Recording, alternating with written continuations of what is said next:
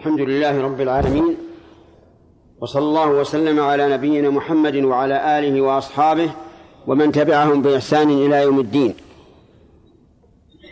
أما بعد ففي هذا الصباح صباح يوم السبت الخامس عشر من شهر ربيع الأول عام واحد وعشرين وأربعمائة وألف. نستفتح الدروس الصيفية في الجامع الكبير في عنيزة والتي تستمر خمسة أيام في كل أسبوع السبت والأحد والاثنين والثلاثاء والأربعاء من الساعة الثامنة إلى تقريب الساعة العاشرة والنصف ونسأل الله تبارك وتعالى أن يرزقنا وإياكم علما نافعا وعملا صالحا ورزقا طيبا واسعا. نبتدئ درس جلسة هذا اليوم بالتفسير كما هو مقرر في الجدول. فليقرأ أحدكم ممن أعطاه الله تعالى حلقا واسعا وأداء جيدا ليقرأ ما, ما سنبدأ به اليوم من سورة الزخرف. نعم. أعوذ بالله السميع العليم من الشيطان الرجيم. بسم الله الرحمن الرحيم. حميم. حامي. من شوي. حميم. إيش؟ أعد. حميم. والكتاب المبين. جعلناه قرآنا عربيا لعلكم تعقلون وإنه في أم الكتاب لدينا لعلي حكيم. كفاية. الزخرف التي نبتدئ آه، دراسة التفسير بها ولكني أقدم بين هذا مقدمات. أولا القرآن الكريم ما عقيدة أهل السنة فيه؟ الجواب عقيدة أهل السنة في القرآن الكريم أنه كلام الله عز وجل كلام الله حقيقة تكلم به حرفيا وأراد معناه حسب اللغة العربية كما قال عز وجل إنا جعلناه قرآنا عربيا. هذا القرآن ينزل شيئا فشيئا. كما قال تعالى وقرآنا فرقناه لتقرأه على الناس على مكس ونزلناه تنزيلا. أي شيئا فشيئا. حسب ما يحتاج الناس إليه في وقت نزوله. ومنها أي من المقدمات أن القرآن الكريم نزل على وجهين. الوجه الأول ما له سبب. والثاني ما لا سبب له. يعني ما, ما الأول ما ما له سبب أي نزل بسبب حادثة وقعت فنزل فيها ومن الضوابط في هذا أن كل آية فيها يسألونك فإنها لسبب. يسألونك عن كذا هذا سبب. فكلما رأيت في القرآن الكريم آية مصدرة بكلمة يسألونك فإنها أكمل. فإنها سبب. نزلت لسبب. وقد لا يذكر فيها يسألونك حسب ما ذكر ما ذكر في كتب التفسير. إذا نزلت الآية لسبب فهل تختص بذلك السبب أو تكون عامة له ولما يشاركه في العلة؟ الجواب تكون عامة له ولما يشاركه في العلة. ولهذا قال العلماء العبرة بعموم اللفظ لا بخصوص السبب. فمثلا أول سورة المجادلة نزلت في قصة رجل معين أوس بن الصامت. فهل نقول إن هذا الحكم خاص به؟ أو نقول إنه عام له ولمن يشاركه في في المعنى الثاني. فكل من ظاهر من امرأته فله حكم ظهار أوس بن الصامت رضي الله عنه. وهذه القاعدة تفيد تفيدك في استعمال الاستدلال بالقرآن الكريم وأن الأصل هو العموم. القرآن الكريم له خصائص كثيرة. منها أنه لا يمسه لا يمسه الإنسان إلا على طهارة. يعني أن المحدث لا يحل له أن يمس المصحف حتى يتوضأ. لقول النبي صلى الله عليه وعلى آله وسلم فيما كتبه لعمرو بن حزم ألا يمس القرآن إلا طاهر. إلا طاهر أي طاهر من الحدث. لأن الطهارة من الحدث تسمى طهارة كما قال عز وجل في آية الوضوء والغسل والتيمم ما يريد الله ليجعل عليكم من حرج ولكن يريد ليطهركم وليتم نعمته عليكم. واستثنى بعض العلماء رحمهم الله الصغار غير المكلفين فقال لهم أن يمسوا المصحف بدون وضوء لأنهم غير مكلفين. وفي هذا الاستثناء نظر لأننا لو قلنا بهذا لقلنا يجوز لهؤلاء الصغار أن يصلوا بغير طهارة. ولا قائل به فيما أعلم. وعلى هذا فلا بد من الطهارة حتى للصغار. لكن ما دعت الحاجة إلى مسه بدون طهارة كألواح الصغار الذين يتعلمون في المدارس هؤلاء لا يحتاجون إلى وضوء لأننا لو كلفناهم بذلك لشق عليهم. هذا القرآن الكريم لا يحل للجنب أن يقرأ منه آية فأكثر حتى يغتسل. فإذا كان على الإنسان جنابة فإنه لا يحل له أن يقرأ شيئا من القرآن آية فأكثر إلا إذا اغتسل. لأن النبي صلى الله عليه وعلى آله وسلم كان يقرأ أصحابه القرآن ما لم يكن جنوبا. أو قال ما لم نكن جنوبا. فإن قال قائل هل يجوز للجنوب أن يقرأ آية لا لقصد القرآن ولكن لأنها آية دعاء مثلا؟ مثل ربنا لا تزغ قلوبنا بعد إذ هديتنا. وهب لنا من لدنك رحمة. فالجواب نعم يجوز له هذا لأنه لم يقصد تلاوة القرآن. طيب. فإن سأل سائل ما تقولون في قراءة الحائض القرآن؟ فالجواب اختلف العلماء في هذه المسألة على قولين. القول الأول أن الحائض لا يجوز لها أن تقرأ القرآن. لا يجوز أن تقرأ القرآن. لأنها كالجنوب والقول الثاني لها أن تقرأ القرآن. لأنه ليس في السنة. دليل صحيح صريح يمنع الحائض من قراءة القرآن. ولو كانت الحائض لا تقرأ القرآن لبين ذلك لكثرة وقوع الحيض واحتياج النساء إلى بيان الحكم فلما لم يرد في ذلك حديث صحيح صريح فما الأصل؟ الأصل الجواز لأن القرآن من الذكر والحائض لا تمنع منه وعندي أن أن أن الحائض تقرأ القرآن لحاجة أو مصلحة. لحاجة أو مصلحة. الحاجة كأن تقرأ وردها من القرآن. مثل آية الكرسي قل هو الله أحد قل أعوذ برب الفلق قل أعوذ برب الناس. هذه حاجة. أو تقرأ القرآن لئلا تنساه. هذه حاجة أيضا. لمصلحة مثل أن تقرئ ابنتها أو طفلها القرآن. أي تعلم تعلمه القرآن. آه، لأن لأنه إذا لم يرد دليل صحيح صريح في المنع وكانت المسألة فيها احتمال فالاحتياط أولى.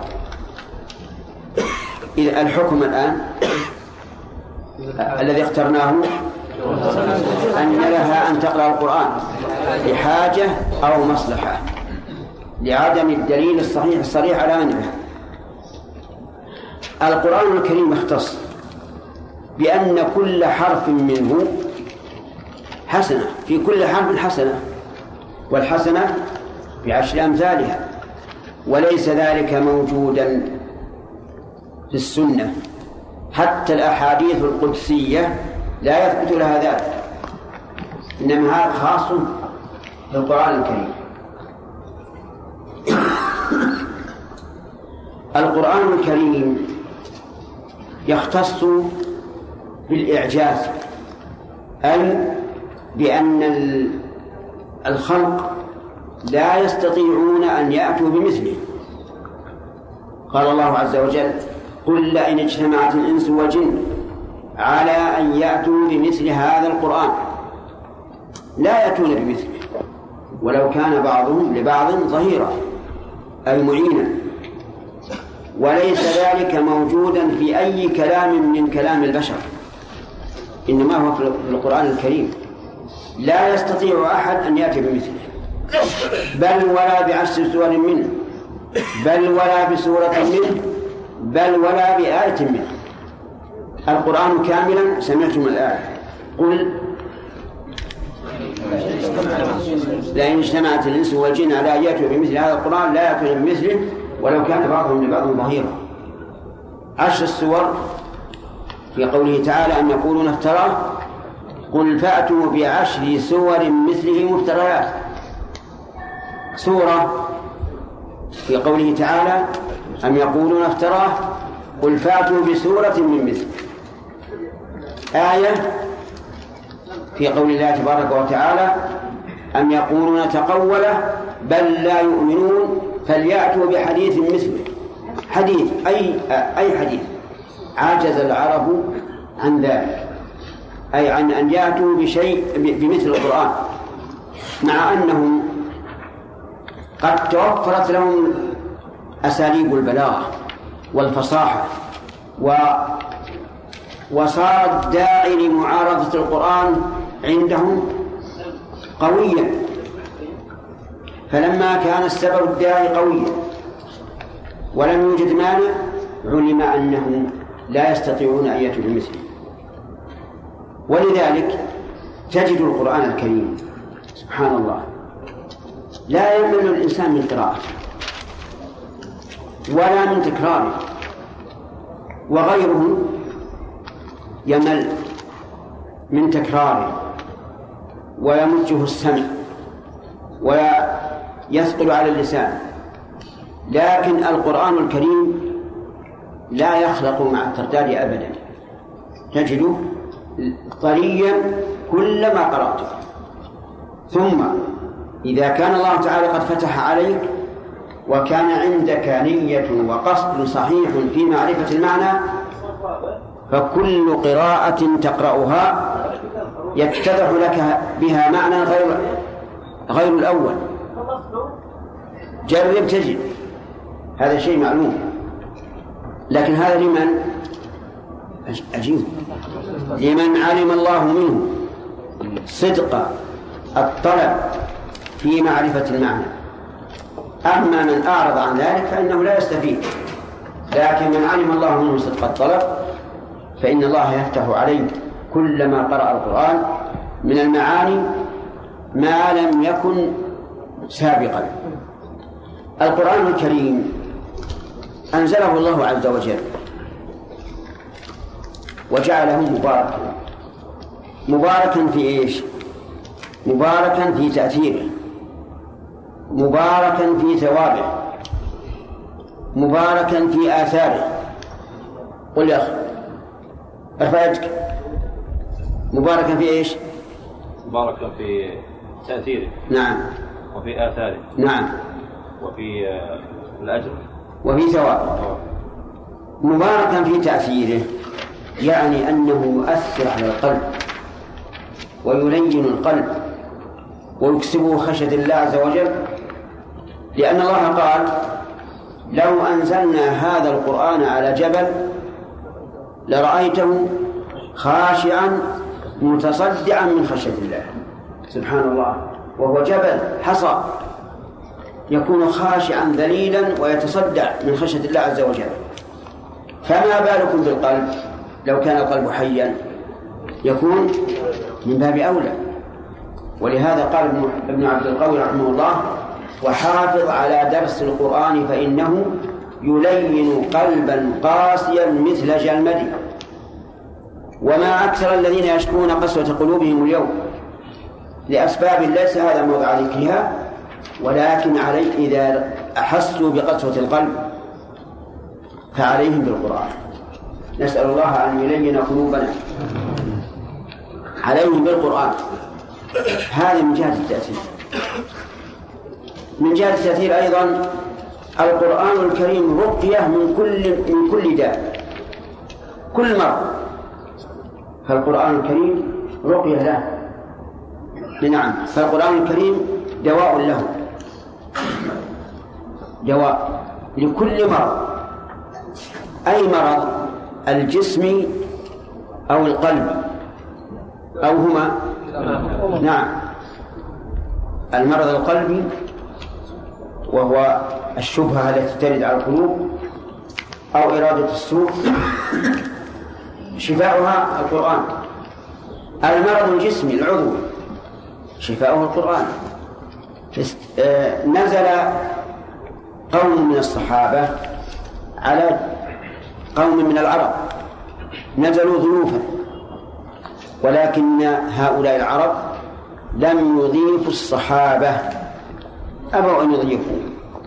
تنحى الصحابة إلى جانب ونزلوا. فسلط الله على سيد العرب. عقربا فلدغته وآلمته. فقال بعضهم لبعض ألا تنظرون إلى هؤلاء القوم لعل فيهم من يقرأ؟ فأتوا إلى الصحابة وقالوا إن سيدهم لدغ. فهل فيكم قارئ؟ قالوا نعم فينا قارئ ولكننا لن نقرأ عليه على هذا المريض إلا بقطيع من الغنم لأن هؤلاء العرب لم يكرموهم فأرادوا أن يأخذوا حقهم منهم. قالوا ولكم ذلك. فقام رجل من الصحابة على هذا اللذيذ وجعل يقرأ عليه الفاتحة سورة الفاتحة حتى قام كأنما نشط من عقاب. والسم قد سرى في جسمه لكن زال هذا وطار. هذا تأثير ولا غير تأثير؟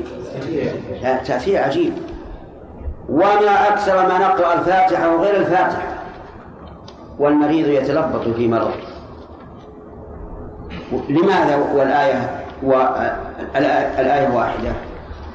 لأنه كما يقال السيف بضاربه. السيف بضارب. السيف حديد. قاطع لكن إذا كان مع جبان هل ينفعه أو لا ينفعه؟ تقول هذا موافقة لي ولا واقع؟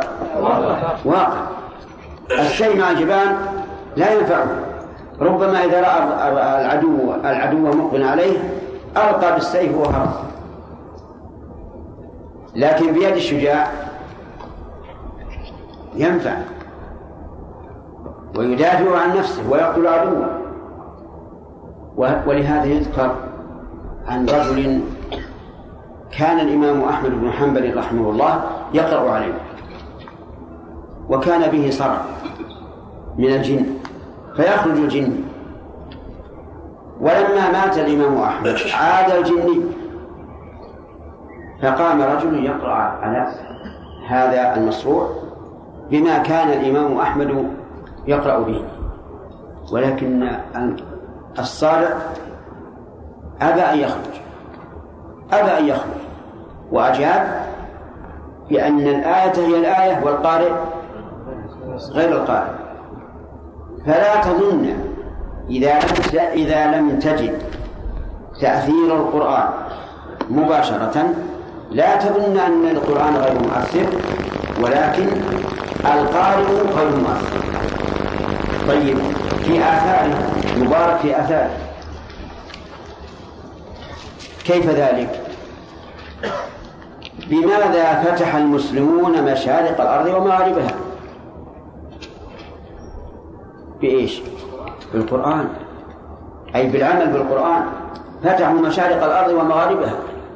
ولهذا قال الله عز وجل فلا تطع الكافرين وجاهدهم به جاهدهم به بالقرآن. جهادا كبيرا فتحوا مشارق الأرض ومغاربها بالقرآن. حين كان السيف حين كان القرآن باليد اليمنى والسيف باليد اليسرى. والآن الآن كثير من الممالك الإسلامية بيدها القانون الوضعي بدلا عن القرآن الكريم. ولذلك كان التأخر. التأخر والذل للأمة الإسلامية بسبب عمل من ينتسبون إليها. فالذنب إذن في تأخر المسلمين اليوم ليس ليس ذنب الإسلام ولكن ذنب المسلمين. هذا من آثار القرآن الكريم. أن من تمسك به فهو منصور والشاهد ما سبق لسلفنا الصالح. مبارك في في ثوابه.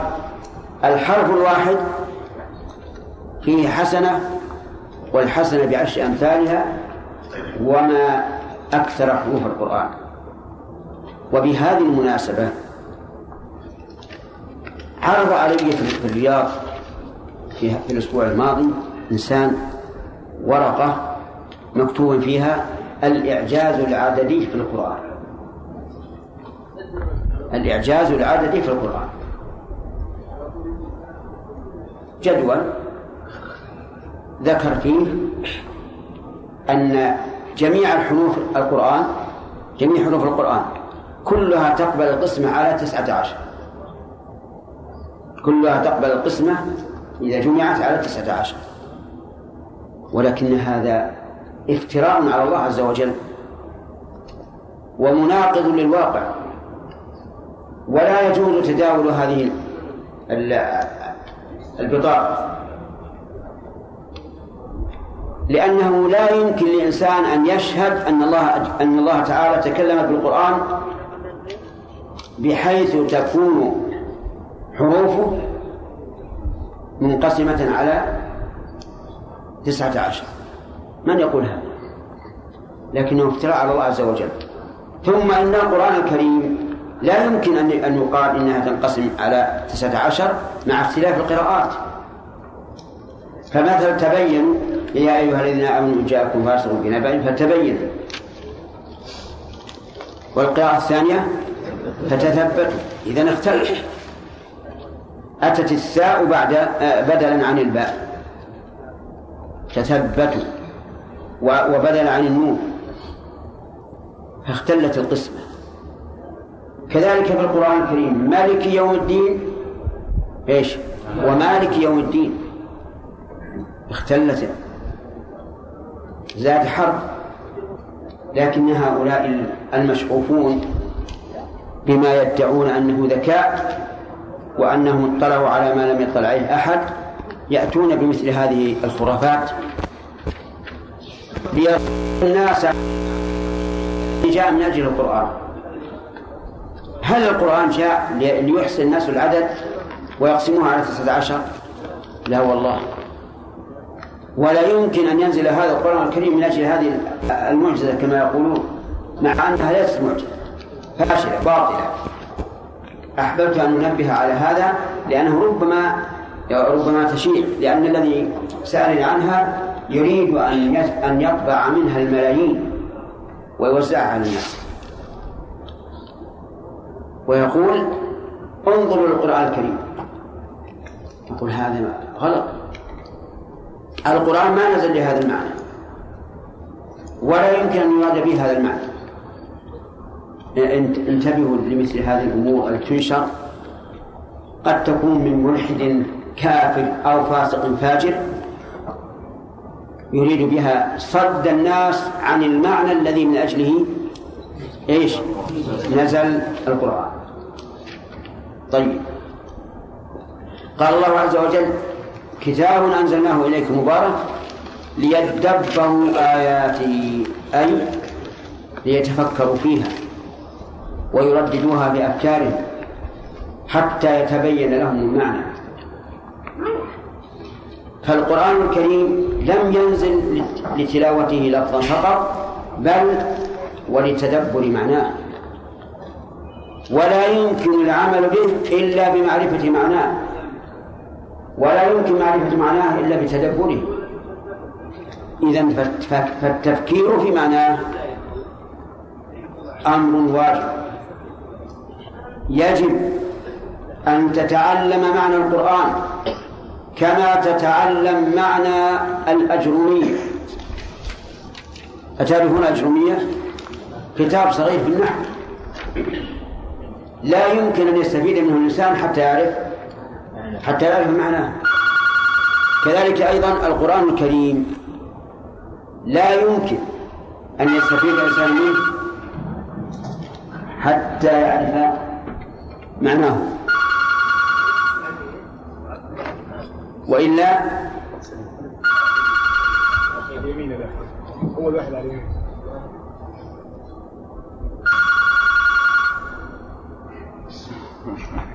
لا يمكن أن يستفيد منه حتى يعرف معناه لو أن هناك كتابا في الطب من أفصح الكتب وأنت لا تعرف المعنى فهل يمكن أن تستفيد منه؟ عجيب يا جماعة. لا, يمكن. إذا لا يمكن أن تستفيد من القرآن حتى تعرف معناه. ولقد قال النبي صلى الله عليه وعلى آله وسلم خير من تعلم القرآن وعلمه وهذا يشمل التعلم اللفظي والتعلم المعنوي. ولهذا قال ليدبروا آياته. وإذا شئت أن تعرف هذا فاقرأ آية من القرآن مع التدبر واقرأها مع الغفلة. تجد الفرق العظيم بين هذا وهذا. لذلك أحثكم أيها الإخوة على تعلم المعنى معنى القرآن الكريم. اقرأوا. اقرأوا كتب التفسير الموثوقة. واحذروا الكتب التي لا يعرف من, من ألفها أو التي عرف من ألفها بأنه منحرف أو ما أشبه ذلك. لأن من المفسرين من حرف القرآن ونقله إلى ما إلى ما يعتقده هو لا إلى ما يدل عليه القرآن. فاحذروه. وإذا لم تتمكنوا من هذا فاسألوا أهل العلم حتى تستفيدوا من القرآن الكريم. ليدبروا آياته. ثالثا ثانيا قال وليتذكر أولو الألباب. يتذكر أي يتعظ. أصحاب العقول. وانظر للفرق بين قوله ليدبروا آياته حيث عمم فيها وقوله وليتذكر أولو الألباب حيث خص لأنه لا يتذكر بالقرآن ويتعظ به إلا أصحاب العقول كما قال عز وجل إن في ذلك لذكرى لمن كان له قلب أو ألقى السمع وهو شهيد. نعم. أو ألقى السمع وهو شهيد. طيب. فإذا قال قائل إلى من نرجع؟ في تفسير القرآن. فالجواب نرجع إلى القرآن فنفسر القرآن بالقرآن. فإن لم نجد فبالسنة. فإن لم نجد فبأقوال الصحابة ولا سيما المفسرون منهم. فإن لم نجد رجعنا إلى أقوال التابعين المفسرون منهم. كمجاهد بن جبر وغيره. مثال تفسير القرآن بالقرآن. قوله تعالى وما أدراك ما يوم الدين ثم ما أدراك ما يوم الدين ها. يوم لا تملك نفس لنفس شيئا والأمر يومئذ لله. القارعة ما القارعة. وما أدراك ما القارعة؟ يوم يكون الناس كالفراش المبثوث وما أدراك ما يوم الدين؟ ثم ما أدراك ما يوم الدين؟ يوم لا تملك نفس لنفس شيئا والأمر يومئذ لله. والأمثلة كثيرة. مثال من السنة قول قوله تعالى للذين أحسنوا الحسنى وزيادة. الحسنى يعني الجنة زيادة هي النظر إلى وجه الله عز وجل. فسر ذلك النبي صلى الله عليه وعلى آله وسلم وهو أعلم الخلق بكتاب الله تعالى. ومن ذلك قول الله تعالى وأعدوا لهم ما استطعتم من قوة ومن رباط الخير. أعدوا لهم ما استطعتم من قوة. قال النبي صلى الله عليه وعلى آله وسلم ألا إن القوة الرمي ألا إن القوة الرمي. مرتين أو ثلاثة. ففسر القوة بالرمي. لأن الرمي أشد ما يكون فتا بالنسبة للأسلحة. وإلى يومنا هذا الرمي هو قوة كان الناس في الأول يرمون بالسهام. بالقوس. الآن يرمون بإيش؟ لا المدفع الآن ليس بشيء. آه، الصواريخ والقنابل. فلا تظن أن قوله صلى الله عليه وعلى آله وسلم على أن قوة الرمي خاصة بما كان في عهده بل هي عامة بما يحدث إلى يوم القيامة. على كل حال نرجع إلى في تفسير القرآن إلى إلى تفسير القرآن بالقرآن. ثم بالسنة. ثم بأقوال الصحابة. ولا نعدل عن أقوال الصحابة إلى تفسير المتأخرين. أبدا خصوصا في العبادات. أما في الأمور التي تحدث ويكون في القرآن إشارة لها فهذه لا قد لا يرد عن عن السلف فيها تفسير ولكن تفسر حسب ما حسب الوقت لأن هناك أشياء من الأمور الكونية الفضائية أو الأرضية لم يتكلم فيها السلف ولكن تكلم فيها المتأخرون. فنقول يرجع إلى قول المتأخرين في هذا لأن السلف لم يكونوا يعرفون ذلك. أما مسائل العبادة والمعاملات وما أشبهها فإنه يرجع في ذلك إلى تفسير الصحابة إلى تفسير الصحابة على كل حال. ثم بعد ذلك المرتبة الرابعة. نعم. لا كبار التابعين أو كبار المفسرين من التابعين. ومرتبتهم أدنى بكثير من مرتبة الصحابة. أسأل الله تعالى أن يجعلنا وإياكم ممن يتلون كتاب الله حق تلاوته وأن يرزقنا تعلمه لفظا ومعنى والعمل به إنه على كل شيء قدير. هذه المقدمات قد تكون أفيد مما لو شرحنا أو فسرنا القرآن الذي هو محل الدرس اليوم ولكن إن شاء الله تعالى أمامنا الأيام. آه، لكم خمس دقائق أسئلة نعم يا شيخ أثابكم الله إذا جلس جماعة مثلا وقرأ أحدهم وكلهم منصف ويتدبرون القرآن معا هل لهم الأجر مثل أجر القارئ؟ آه، يقول إذا اجتمع جماعة على كتاب الله يستمعون القرآن وينصتون له فهل لهم أجر القارئ؟ الجواب نعم. الجواب لهم أجر القارئ. قال الله تعالى وإذا قرأ القرآن فاستمعوا له وأنصتوا لعلكم ترحمون. ولذلك يشرع لهم إذا سجد القارئ سجود التلاوة أن يسجدوا معه. فحكمهم حكمه. نعم. عبد الله. يلا. قلنا الحائض تقرأ القرآن لمصلحة. أو حاجة. أو حاجة. نعم. هل هل تمس القرآن؟ لا. القرآن لا يمسه إلا طاهر. ولكنه ليس فيه منع من قراءة القرآن. ممكن أن تمسك المصحف بقفازين أو من وراء ثوب. حفظكم الله. هل نأخذ من أن الاستماع. ارفع صوتك. هل نأخذ من أن الاستماع له نفس هل الاجر نأخذ؟ هل نأخذ من أن الاستماع الذي يستمع له نفس أجر القارئ؟ هل نأخذ منه مشروعية ما يفعل في بعض الدول من انهم يشغلون المسجل يوم الجمعة ويجلسون يستمعون. لا.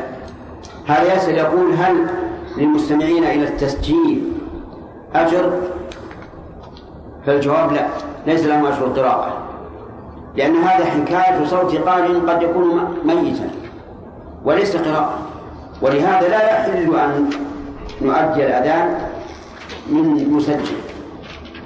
كما يفعل بعض الناس في بعض المكان في بعض الأمكنة. عنده مسجل إذا جاء وقت الأذان فتح المسجل للمؤذن. هذا غلط غلط عظيم. ولا ينفع. نعم. انتهى؟ في أوراق. نعم. أوراق. لا ما, ما في أوراق. أعوذ بالله من الشيطان الرجيم. قال الله تبارك وتعالى بسم الله الرحمن الرحيم. البسملة آية من كتاب الله. يعني أن الله عز وجل أنزلها كما أنزل باقي القرآن. فهي كلام الله عز وجل. تفتتح بها كل سورة. من الفاتحة إلى قل أعوذ برب الناس. إلا اجلسين اجلس فإنها لم تنزل لافتتاحها. وليست البسملة من السورة التي قبلها. ولا من السورة التي بعدها. وعلى هذا فلا تحسب من آياتها. الفاتحة مثلا افتتحت بالبسملة. والبسملة ليست منها بل هي آية مستقلة. وأول الفاتحة الحمد لله رب العالمين. والدليل على هذا ما جاء في الحديث الصحيح أن الله عز وجل قال أنا من مستريح. قبل اللي الدليل على هذا ما جاء في الحديث الصحيح أن الله تعالى قال في الحديث القدسي قسمت الصلاة بيني وبين عبدي نصفين. فإذا قال الحمد لله رب العالمين قال الله حمدني عبدي وإذا قال الرحمن الرحيم قال أثنى علي عبدي. وإذا قال مالك يوم الدين قال مجدني عبدي. وإذا قال إياك نعبد وإياك نستعين قال الله هذا بيني وبين عبدي نصفين ولعبدي ما سأل. فإذا قال اهدنا الصراط المستقيم صراط الذين أنعمت عليهم غير المغضوب عليهم ولا الضالين قال الله هذا لعبدي ولعبدي ما سأل. فبدأ بالحمد لله رب العالمين. ويدل لهذا أيضا أن النبي صلى الله عليه وعلى آله وسلم كان لا يجهر بها أي بالبسملة في القراءة الجهرية ولو كانت من الفاتحة لجهر بها كسائر آياتها. ويدل لهذا أن الله تعالى قسمها بينه بي قسمها بينه وبين عبده نصفين.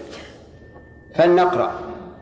ثلاث آيات لله وثلاث آيات لل- للعبد وواحدة بينهما. الثلاث الآيات لله هي الحمد لله رب العالمين الرحمن الرحيم مالك يوم الدين. الثلاث للعبد اهدنا الصراط المستقيم صراط الذين أنعمت عليهم غير المغضوب عليهم ولا الضالين. المشتركة إياك نعبد وإياك نستعين. فتجد هذه المشتركة تجدها هي النصف وهي بين العبد وبين الله نصفين. هي النصف من بين سبع آيات. فإذا قال قائل نحن نجد في المصحف أن البسملة قد رقمت على أنها من من آياتها وأن اهدنا الصراط المستقيم صراط الذين أنعمت عليهم غير المغضوب عليهم قد جعلت آية واحدة. فالجواب أن هذا على رأي بعض العلماء وكأن الذين طبعوا المصحف أول ما طبعوه طبعوه على هذا الرأي واستمر الناس عليه. على أنني وجدت مصحفا مطبوعا فيه أول آية الحمد لله رب العالمين والآية السابعة صراط الذين أنعمت عليهم غير المغضوب عليهم ولا الضالين.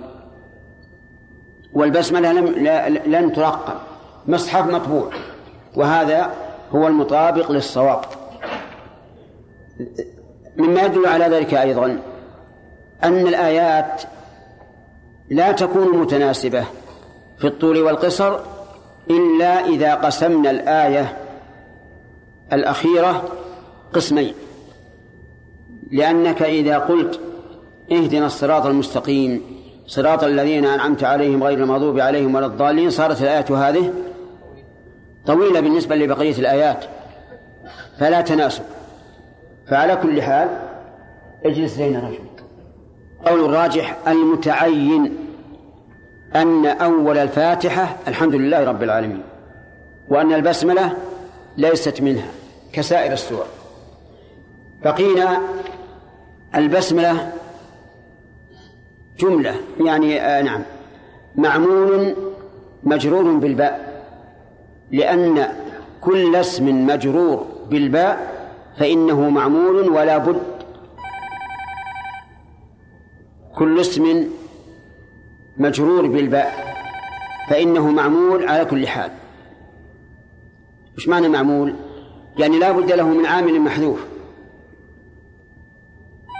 ولهذا قال ناظم الجمل لا بد للجار من التعلق بفعل أو معناه نحو مرتقي. البسملة معمولة لعامل محذوف. أنتم معي؟ أعطيتكم الآن قاعدة ما هي؟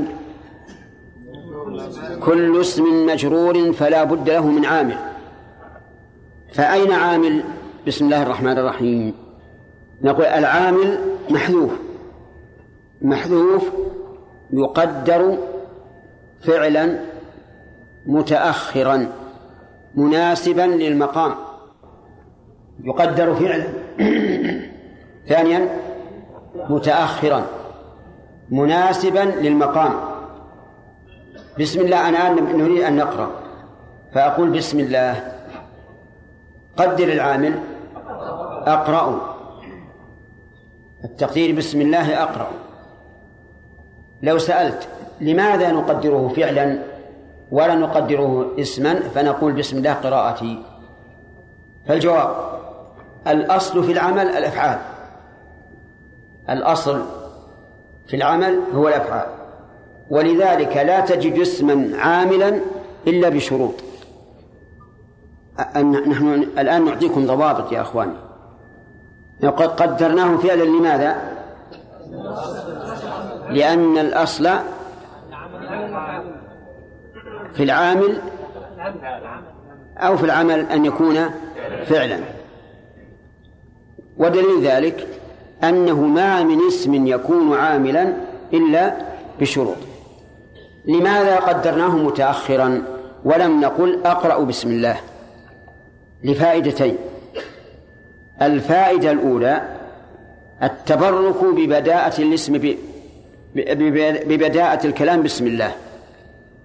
الثاني الثانية الحصر.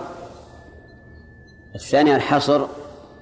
يعني بسم الله لا باسم غيره. لأنه إذا تقدم المعمول على العامل كان ذلك دليلا على الحصر يعني الاختصاص. فكأن القارئ يقول بسم الله أقرأ لا باسم غيره. واضح؟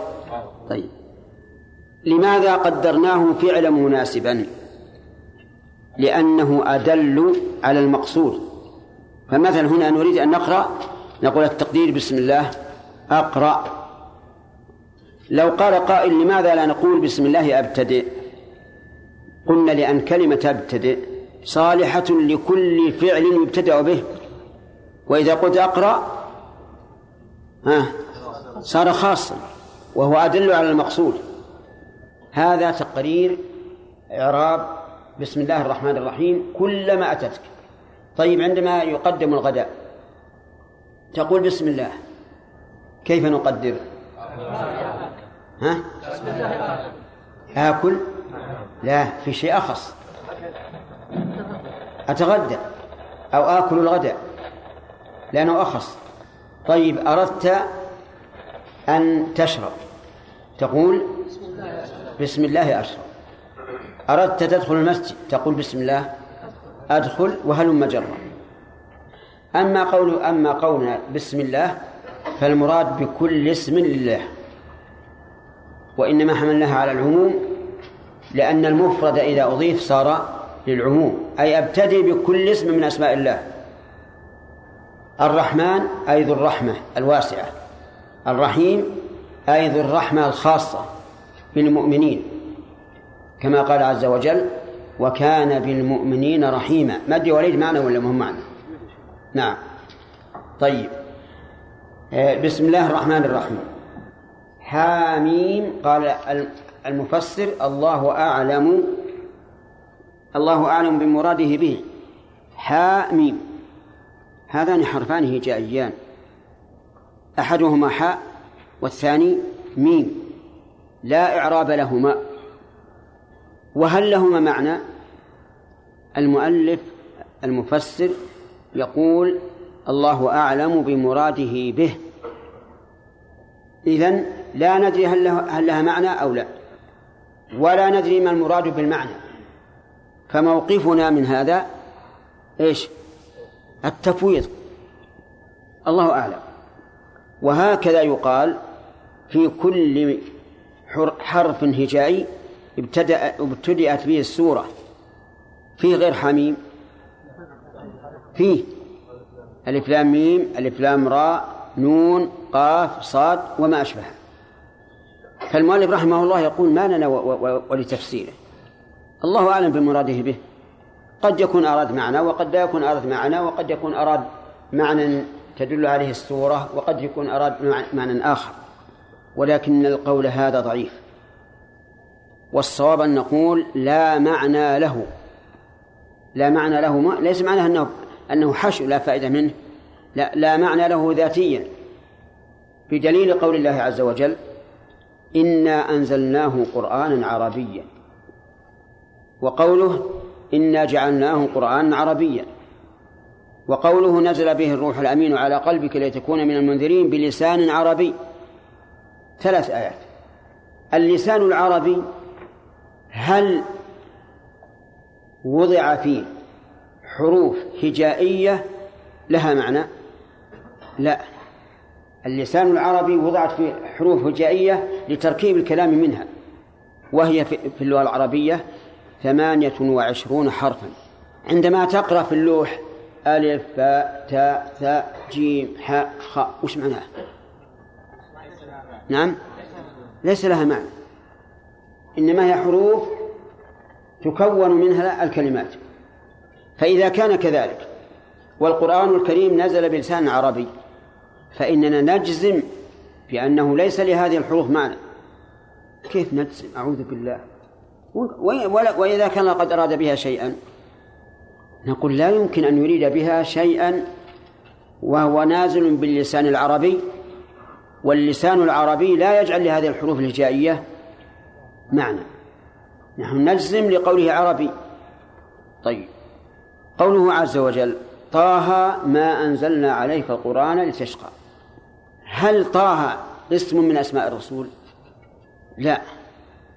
طه مثل ألف لام راء ومثل حامين حرفان هجائيان ليس لهما معنى. إذا قال إنسان ما أنزلنا عليك الخطاب نقول إذن اجعل نون من أسماء الرسول. لأن الله قال نون والقلم وما يسطرون ما أنت بنعمة ربك بمجنون. ولا قائل به. طيب. إذا قال قائل ما الفائدة من هذه الحروف الهجائية إذا إذا لم يكن لها معنى في حد ذاتها؟ أقول الفائدة أشار إليها شيخ الإسلام ابن تيمية وغيره من العلماء الذين سبقوه ولحقوه. الفائدة التنبيه على أن هذا القرآن الكريم الذي عجز الناس أن يأتوا بمثله لم يأتي بحروف جديدة. فيحتج فيحتج الناس ويقول ويقول هذه حروف ما نعرفها جديدة. القرآن الكريم جاء بالحروف المعروفة عند المخاطبين ومع ذلك أعجزهم. قال قال شيخ الإسلام وغيره ولذلك لا تكاد تجد سورة مفتتحة بهذه الحروف الهجائية إلا وجدت بعدها ذكر القرآن. قل لي يا أخي أذكر ثلاث سور مفتتحة بالحروف الهجائية بعدها ذكر القرآن. نعم. ألف لام ميم ذلك الكتاب. هذه واحدة. مريم ما فيها ذكر القرآن. لا تقدر تدور. لأنك لابد بتقع من يعرف الثانية؟ نعم يا وليد. من ذلك الكتاب لا ريب فيه؟ ها؟ من ذلك الكتاب لا ريب فيه. البقرة؟ ذكرها الأخ. ها. طه ما أنزلنا عليك القرآن لتشقى. جمعة. حميم سورة ها؟ حميم. عدد سورة الدهن أي. صحيح. حاميم والكتاب المبين. والباقي على هذا قيسوه في بعض يعني بعض السور قليلة. ما فيها ذكر القرآن لكن فيها ما يدل. نعم. فيها ما يختص به القرآن كعلم الغيب. مثل ألف لام ميم غلبت الروم في أذن الأرض هذا ما في ذكر القرآن لكن فيه شيء يختص به القرآن وهو علم إيش؟ علم الغيب في المستقبل آه نقول حامي ما هو التفسير الصحيح لها؟ أن نقول ليس لها معنى في حد ذاتها ولكن لها مغزى وهذا الذي قررناه هو الذي ذكره مجاهد رحمه الله إمام المفسرين في عهده نقله عنه ابن كثير في تفسيره. قال والكتاب المبين والكتاب الواو حرف قسم والكتاب. وفسره بأنه القرآن. لأن لأن الله تعالى سمى القرآن كتابا. فقال ألف لام ميم ذلك الكتاب. وسمي كتابا لأنه كتب في اللوح المحفوظ ولأنه كتب في المصاحف التي بأيدي السفرة الكرام البررة ولأنه كتب في المصاحف التي بأيدينا. ثلاث أوجه. كتب في اللوح المحفوظ. ثانيا في صحف الملائكة. ثالثا في صحفنا التي بأيدينا. وقول المبين. يقول الشارح المظهر للحق. آه نعم. المظهر طريق الهدى وما يحتاج إليه من الشريعة. المبين من أبان الشيء إذا أظهره. فمعنى كونه مبينا أنه مظهر للحق موضح له. بل لكل ما يحتاج ما يحتاج الناس إليه. المبين من أبان أي أظهر. يعني أن القرآن أظهر كل شيء يحتاج الناس إليه في دينهم ودنياهم. وقيل المراد بالمبين البين. وأيهما أيهما أعم البين أو الذي بين الشيء. نعم. الأظهر الأعم أنه مظهر للحق. لأنه لا يظهر للحق إلا إذا كان هو ظاهرا. وعلى هذا ففسر المبين بأنه المظهر. وإن فسرته بهما فلا بأس. فقلت إنه بين مبين. لأن الكلمة إذا احتملت معنيين وهذه هذه قاعدة. الكلمة إذا احتملت معنيين لا ينافي أحدهما الآخر وليس أرجح منه فإنها تحمل عليه أعيدها القاعدة مرة ثانية. إذا احتمل اللفظ معنيين متساويين لا ينافي أحدهما الآخر. حمل عليهما جميعا. طيب. والكتاب المبين إنا جعلناه قرآنا عربيا. إنا جعلناه يقول أوجدنا الكتاب قرآنا عربيا بلغة العرب لعلكم يا أهل مكة تعقلون. بعدها؟ فتؤمنون به؟ لا تفهمون معانيه. قوله عز وجل إنا جعلناه. الضمير ضمير الفاعل يعود على الله عز وجل وضمير المفعول يعود على القرآن. ومعنى جعلناه على كلام المؤلف أوجدناه قرآنا عربيا. والصواب أن المعنى صيرناه قرآنا عربيا. أي صيرناه بلغة العرب. لعلكم تعقلون أي تفهمون. والخطاب في قوله لعلكم على كلام المفسر يعود إلى أهل مكة والصواب أنه يعود إلى العرب كلهم. لأن العرب هم أهل مكة وغيرهم. فيكون معنى صيرناه بلغة العرب لتفهموه أيها العرب. انتهى الكلام على الآيات من حيث اللفظ. المعنى أن الله تعالى أقسم بالكتاب بالقرآن. أنه جعله باللغة العربية من أجل فهمه فيستفاد من هذه هذه الآيات فوائد. منها جواز القسم مع تأكد صحة المقسم بدون القسم. يعني جواز أن الإنسان يقسم على الشيء مع أن قوله مقول على كل حال.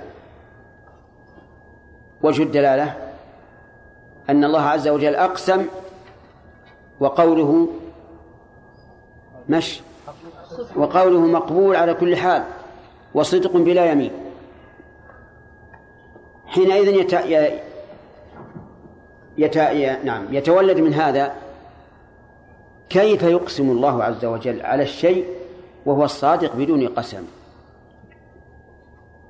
فنقول لفائدتين. الفائدة الأولى بيان أهمية هذا الشيء وأنه جدير بأن يقسم عليه. والثاني أن القسم من فصاحة الكلام في اللغة العربية. فإذا كان من فصاحة الكلام فالقرآن نزل بإيش؟ باللغة العربية. فيكون هذا مطابقة لأسلوب اللغة العربية.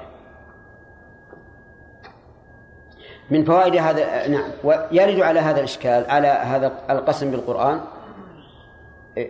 يرد عليه كيف أقسم الله بالقرآن مع أنه لا يجوز القسم بغير الله. والجواب على هذا أن القرآن صفة من صفات الله. لأنه كلام الله.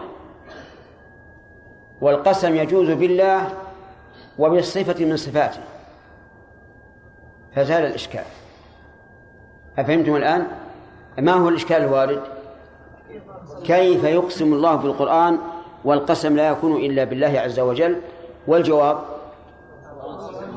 أنه يجوز الإقسام بصفات الله عز وجل. لأنها معظمة.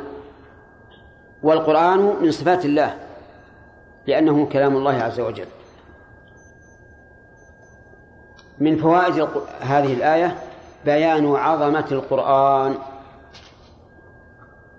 لأن الله لا يقسم إلا بشيء عظيم. بل إن القسم نفسه كما قال من فسره تأكيد الشيء القسم تأكيد الشيء بذكر معظم بصفة مخصوصة بأحد حروف القسم. أضبط القسم. تأكيد الشيء بإيش؟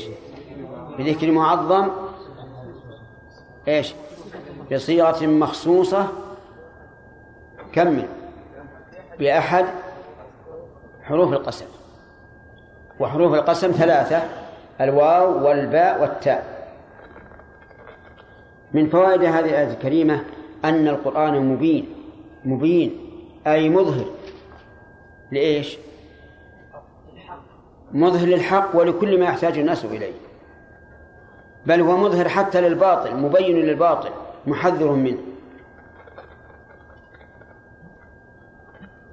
بل إنه تبيان لكل شيء. كل شيء فالقرآن مبينه. كل شيء؟ نعم. نعم. كل شيء.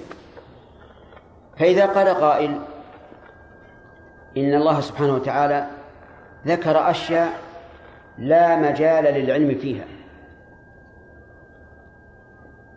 فأين بيانها؟ قلنا بيانها في في في قول الله عز وجل ليس كمثله شيء فيما يتعلق بالصفات. لأن بيانها على وجه التفصيل لا تحتمله العقول.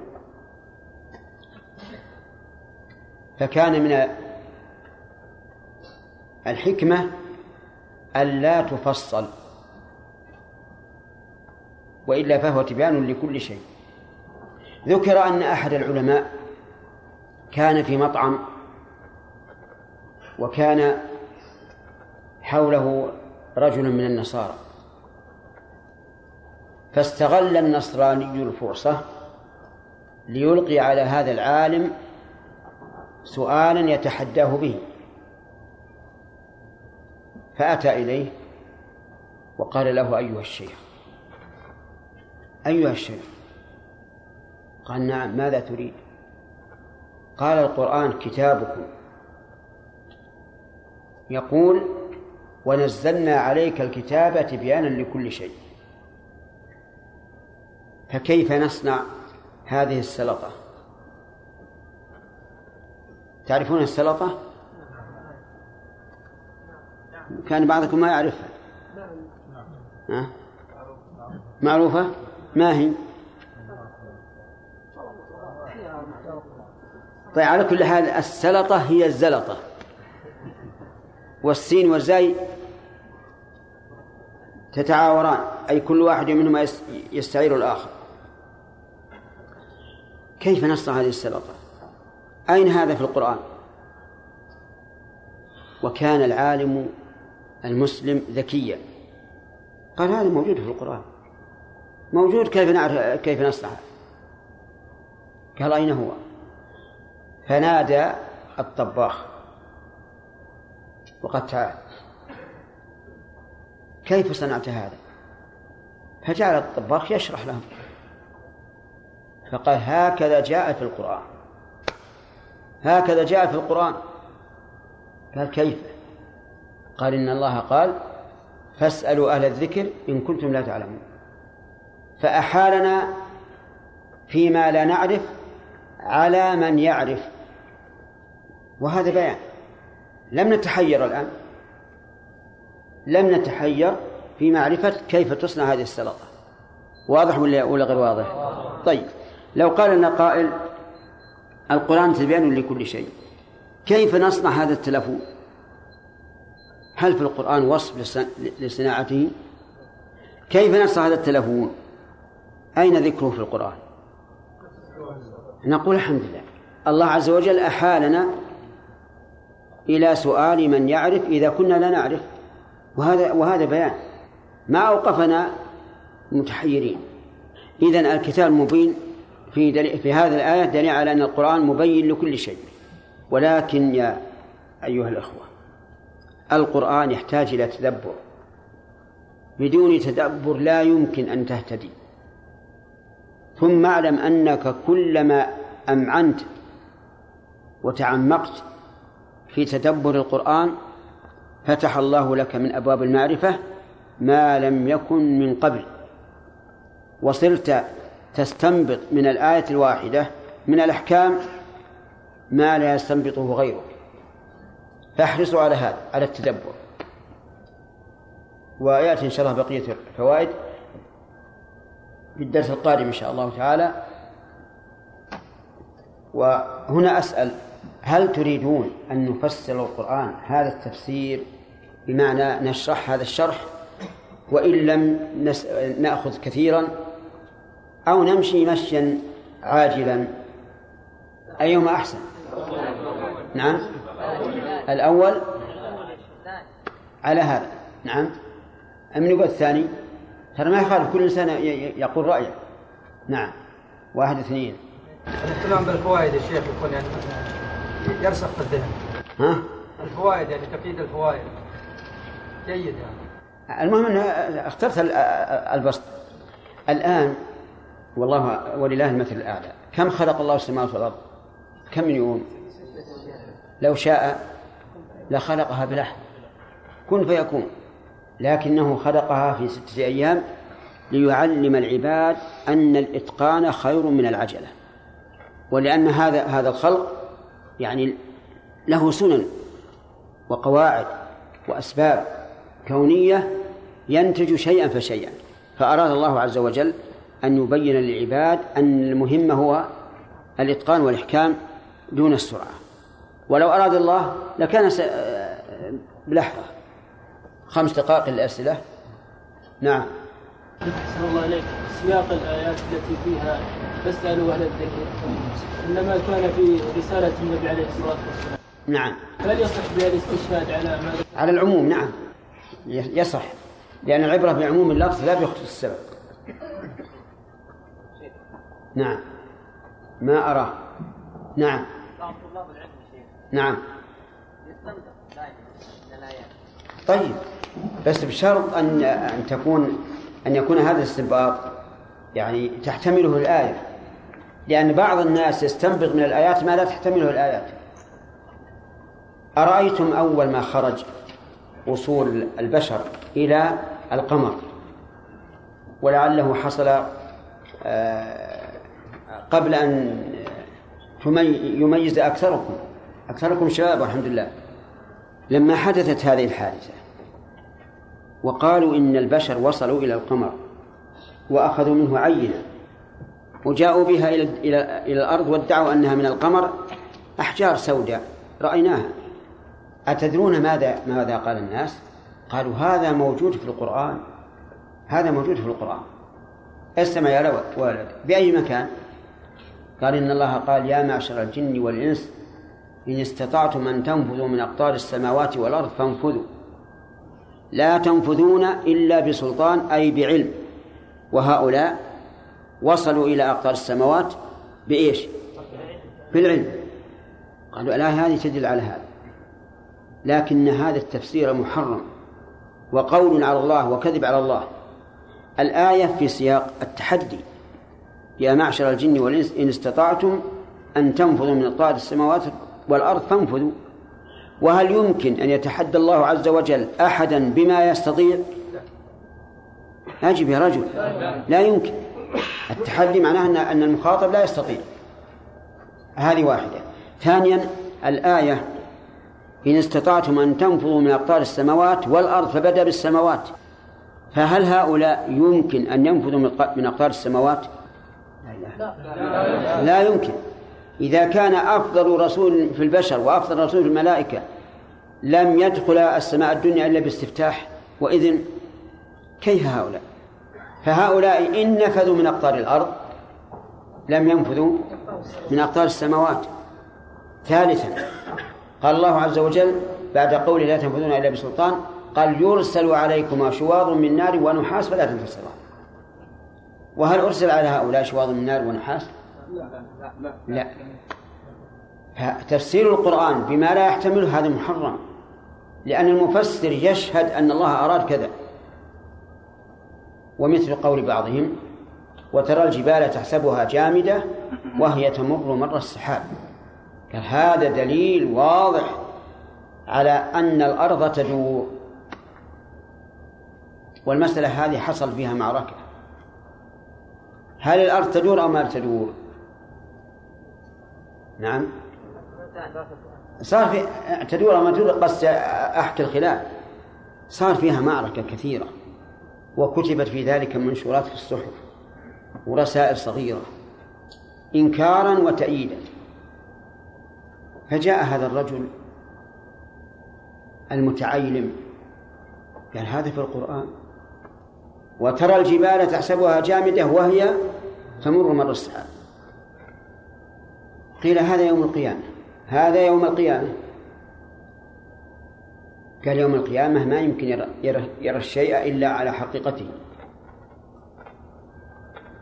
لا يراه على على غير حقيقته. فقيل له جوابا على هذا ألم تقرأ قول الله عز وجل إن زلزلة الساعة شيء عظيم؟ يوم ترونها تذهل كل مرضعة عما أرضعت وتضع كل ذات حمل حملها وترى الناس سكارى وما هم بسكارى. شوف ترى الناس سكارى وما هم بسكارى. وهذا رؤية الشيء على غير حقيقته وهو ممكن. فالآية وترى الجبال تحسبها جامدة متى؟ يوم القيامة. وهي تمر مر السحاب لأنها تكون هباء. طيب. هذا أيضا من من الغلط وتحميل القرآن ما لا يحتمل. نعم. في القرآن مما ليس بعربي؟ إيش؟ في القرآن من الكلمات مما ليس هو بعربي؟ لا. أبدا. كل ما في القرآن عربي. لكن بعضه من صميم اللغة العربية وبعضه معرب أصله غير عربي ولكنه عرب. وإذا عرب؟ صار عربي. أرأيت أنت إذا أخذت الجنسية في بلد تكون منهم ولا لا؟ ها؟ تكون منهم وأنت من, من, من في الأصل من غيرهم. فليس في القرآن ما ليس بعربي. فإذا قال قال قائل فيه سندس استبرق وما أشبه ذلك. فالجواب؟ إيش؟ أن هذه عربت فصارت من كلام العرب. نعم. عاد أذن لهذا نعم. الآيات التي أقسم الله بالنجم والقمر والشمس. بعضهم يعلل بأن الله يقسم بما شاء. أما المخلوق فلا يقسم إلا بالله. هل هذا التعليل صحيح؟ هذا صحيح. لله أن يقسم بما شاء من خلقه وليس لنا أن نقسم إلا به. ولنا في هذه الآية أن لا هذه الآية هذه هذه قسم بصفات الله. ما في أشكال. سم. اقرأ عبد الله. أعوذ بالله السميع العليم من الشيطان الرجيم. وإنه في أم الكتاب لدينا. اقرأ من أول. حامل الكتاب مبين شرحناها شيخ. أنا فاهم إنك شارح لكن الواو حرف- حرف عطف فلا بد من ذكر المعطوف عليه. حميم والكتاب المبين إنا جعلناه قرآنا عربيا لعلكم تعقلون وإنه في أم الكتاب لدينا لعلي حكيم أفنضرب عنكم الذكر صفحا أن كنتم أن كنتم قوما مسرفين. وكم أرسلنا من نبي في الأولين وما يأتيهم من نبي إلا كانوا به يستهزئون. فأهلكنا أشد منهم بطشا ومضى مثل الأولين. أعوذ بالله من الشيطان الرجيم. قال الله عز وجل حاميم والكتاب المبين. ما هو القول الراجح في حاميم يا حمود؟ ما هو القول الراجح فيها؟ أنها ليس لها معنى معين بل لها القرآن السؤال ما هو القول الراجح في هذا؟ ليس لها معنى ليس لها معنى في حد ذاتها. ما هو الدليل على أنه ليس لها معنى في حد ذاتها؟ لأن الله خاطبنا في القرآن آه، التي هو أنزل بلسان عربي مبين و- والعرب لم تستعمل الحروف بمعنى معين. لأن الله أنزل القرآن بلسان عربي مبين. وهذه الحروف تستعمل ليس لها معنى في اللغة العربية. تمام؟ كلها. طيب. وهذا قول مجاهد بن جابر رحمه الله إمام المفسرين في في التابعين. طيب. الواو في قوله وكتاب مبين. ما معناه؟ الواو للعطف. للعطف. خطأ. نعم. القسم. الواو للقسم. طيب. القسم يحتاج إلى مقسم ومقسم به ومقسم عليه. من المقسم يا غالب المقسم هو الله. والمقسم به الكتاب. وهو القرآن. والمقسم عليه؟ لا تنظر يا أخي سبحان الله بعد أن نظرت. بعد أن لأني لم أحفظ إنا جعلناه قرآنا عربيا. بارك الله فيك. طيب. حروف القسم. الواو والباء والتاء. ثلاثة ثلاثة. الواو الباء. والباء والتاء. طيب. مثال الواو. قوله تعالى والكتاب المبين. نعم. قوله تعالى والكتاب كقوله تعالى والكتاب المبين.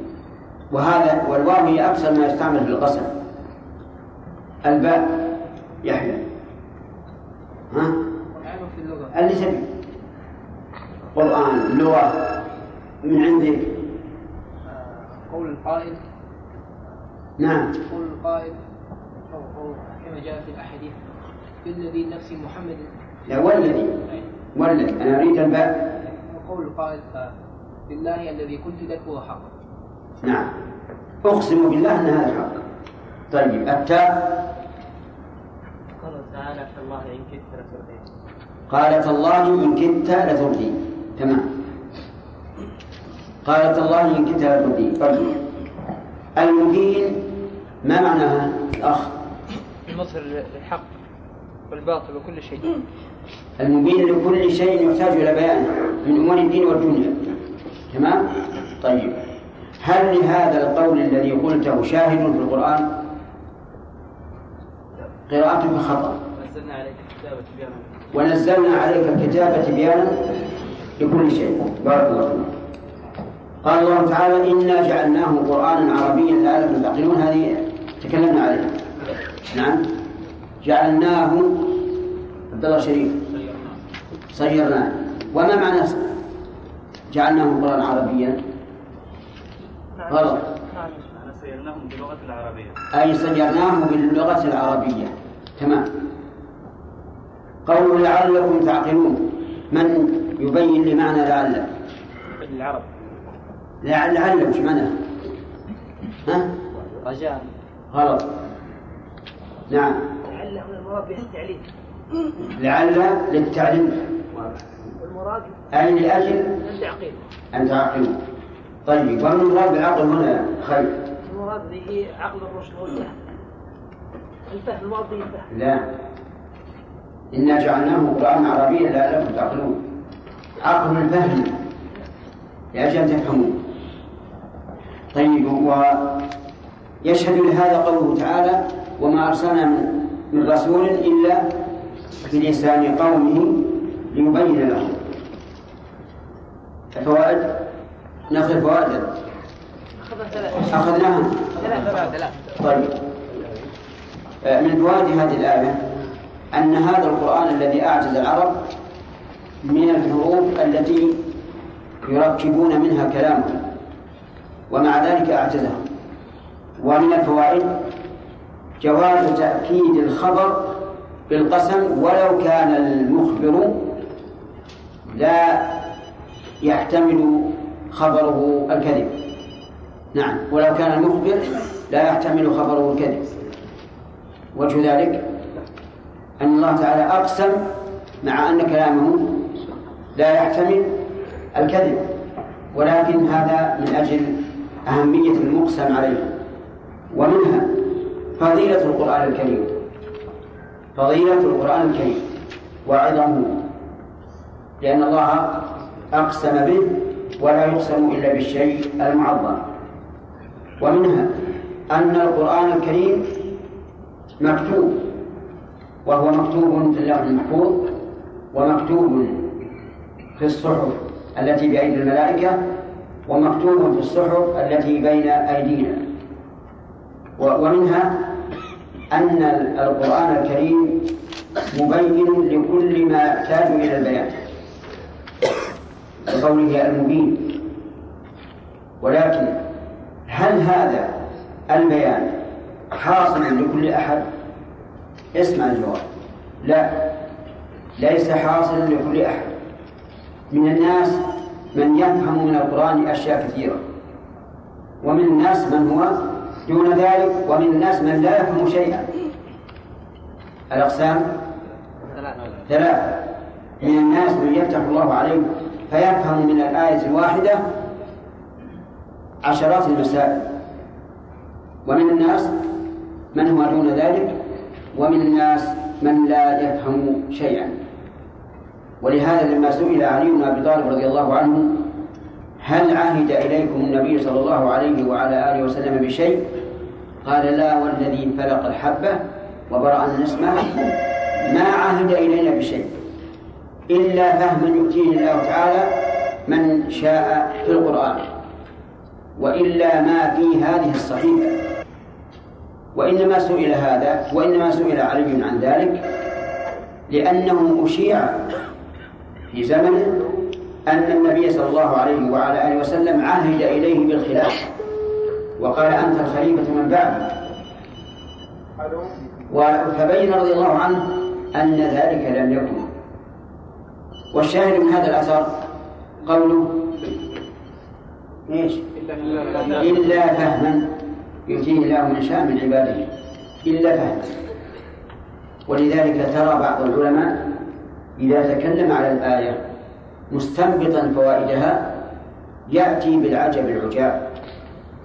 ومن أبلغ ما قرأت ما يحصل لشيخ الإسلام ابن تيمية رحمه الله وتلميذه ابن القيم. فإن الله تعالى يفتح عليهما من فهم القرآن ما لا يكون لغيره ومن الناس من فهموا دون ذلك لكن درجات. ومن الناس من لا يفهم شيئا. دليل الأخير قوله تعالى ومنهم أميون لا يعلمون الكتاب إلا أمانية. إلا أمانية يعني إلا قراءة. جمع أمنية ومنه قول الشاعر في أمير المؤمنين عثمان رضي الله عنه تمنى كتاب الله أول ليله وآخره لاقى حمام الموارد. تمنى كتاب الله. قل يا رجل إيش معناه؟ تمنى. تمنى كتاب الله. أي قرأ كتاب الله؟ لأن عثمان لأن أمير المؤمنين عثمان رضي الله عنه قتل شهيدا في داره وهو يتهجد ويقرأ القرآن. هل هل هل الذي لا يفهم هل هذا يقدح في كون القرآن تبيانا لكل شيء؟ لا عجيب لا لأن القرآن بحد ذاته تبيان لكل شيء. كما أن الجبان الذي بيده سيف بتار لا يقدم فيقتل به وليس هذا عيبا في السيف. من فوائد هذه الآية الكريمة أن القرآن الكريم حادث يعني أنه في إرادة الله عز وجل. لقوله إنا جعلناه قرآنا عربيا والله قادر على أن يجعله بلغة أخرى لكن صيره باللغة العربية. ومعلوم أن العرب حادثون أو أو متقدمون أو أزليون؟ حادثون. فيكون ما نزل بلغتهم حادثا. وهذا هو الحق. أن كلام الله عز وجل حادث بمعنى أنه يتكلم متى شاء. متى شاء تكلم ومتى شاء لم يتكلم. كما قال النبي صلى الله عليه وعلى آله وسلم وسكت عن أشياء رحمة بكم غير نسيان. ومن عقيدة أهل السنة والجماعة أن الله يتكلم بكلام حقيقي. متى شاء بما شاء كيف شاء. قلنا أن كلام الله تعالى حادث. المعنى أنه يحدث من كلامه ما شاء. ومن أصول أهل السنة والجماعة أن الله تعالى يتكلم بكلام أكمل حقيقي. متى شاء بما شاء كيف شاء. واضح؟ طيب.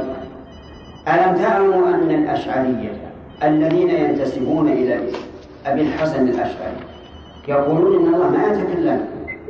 متى شاء؟ أبدا. ليش؟ قال لأن الكلام معنى قائم بنفسه. أزلي لكنه يحدث أصواتا يخلقها متى شاء. فتسمع. فيرون أن الكلام لا يتعلق بمشيئته. يرون أن الكلام لا يتعلق بمشيئته.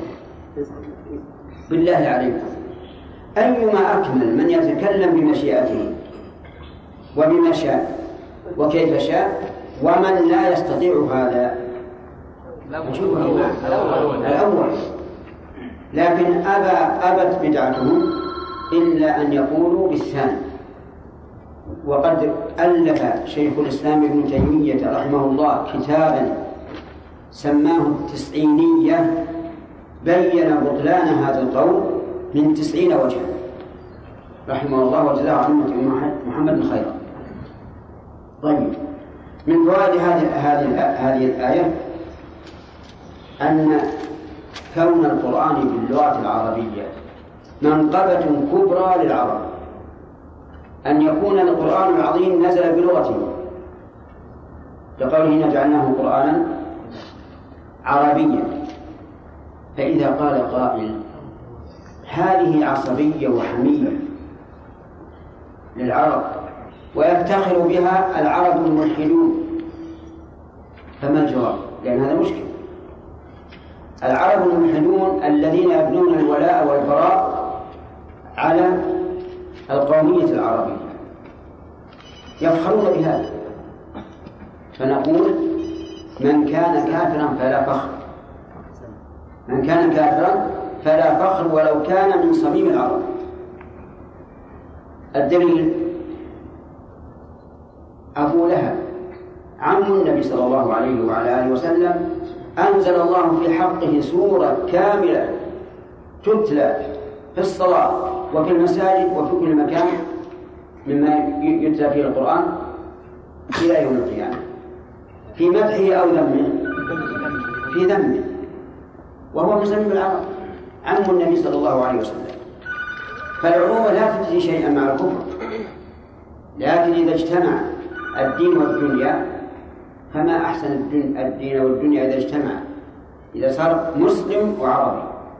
من فوائد هذه الآية الكريمة أن الحجة لا تقوم إلا بالفهم أن الحجة لا تقوم على العباد إلا إذا فهموها. لقوله لقوله لعلكم تعقلون. والعقل هنا بمعنى الفهم. فلو تلي القرآن على رجل أعجمي لا يتم معناه ولم يقل له هذا كلام الله فإنه لا حجة لا حجة قائمة. ويدل لهذا قوله تعالى وما أرسلنا من رسول إلا بلسان قول ليبين له. اسمع يا رجل أفهمت الآن؟ هذه مسألة عظيمة. الحجة لا تقوم على العباد إلا إيش؟ إلا بفهمها ومعرفة معناها. وإلا فأي حجة في رجل يتكلم بكلام لا نفهمه لا حجة. ولذلك لو قام أعجمي أمامنا ونحن عرب لا نعرف لغته وتكلم بأفصح ما يكون في لغته أنفهم شيئا؟ أبدا. فلا بد من فهم الحجة. فإن قال قائل ماذا تقولون في قول الله تعالى؟ لأنذركم به ومن بلغ. ولم يقل ومن فهمه فالجواب أن نقول من بلغ مقيد بالآية الأخرى والنصوص الأخرى الدالة على أنه لا بد من لا بد من الفهم. أو يقال ومن بلغ من العرب الذين